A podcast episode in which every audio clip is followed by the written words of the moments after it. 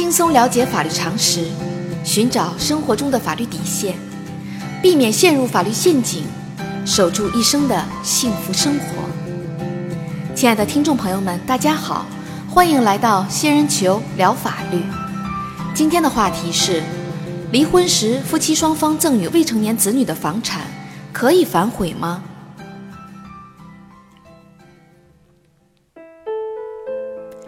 在现实生活中，夫妻双方在离婚分割房产时，有时会选择将房产赠与未成年子女，有的是出于给未成年子女的未来生活提供一个可靠的保障，有的则是希望通过获得未成年子女的抚养权，进而实现对房产的实际控制权。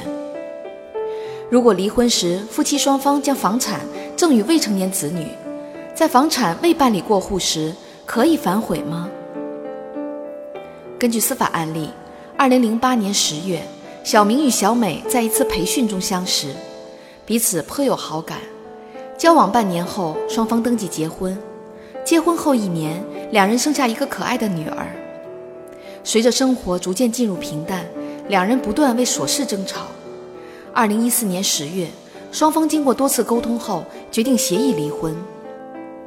为了给女儿未来生活提供一个良好的保障。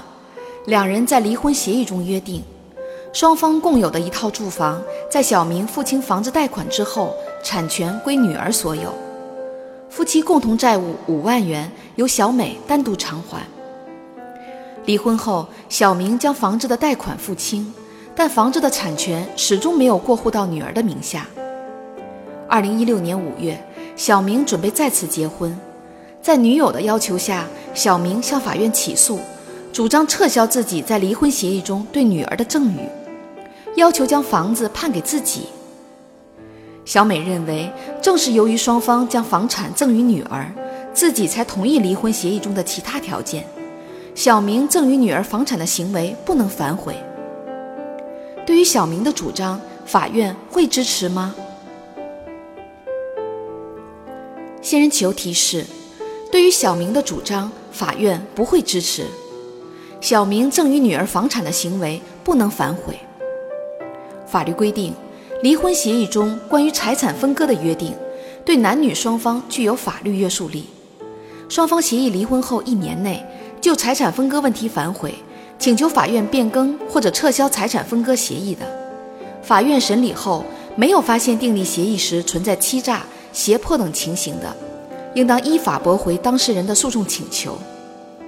负有道德义务性质的赠与行为，当事人不得撤销。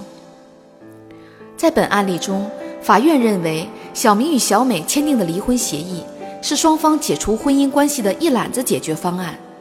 如果允许一方对赠与房产的行为反悔，离婚协议的整体性将会被破坏。另外，在离婚协议中的其他条款已经实际履行时，如果允许一方对财产的约定反悔，将会助长先离婚再恶意占有财产的不诚信行为，从而诱发道德风险。而且，赠与女儿财产的约定是双方一致的真实意思表示。作为共有财产，未经一方的同意，另一方无权单独撤销赠与。当然，在司法实践中，有的法院认为，小明赠与女儿房产的行为是为了弥补因离婚对女儿造成的伤害。性质上属于负有道德义务的赠与行为，尽管房产没有过户，小明也不能撤销赠与行为。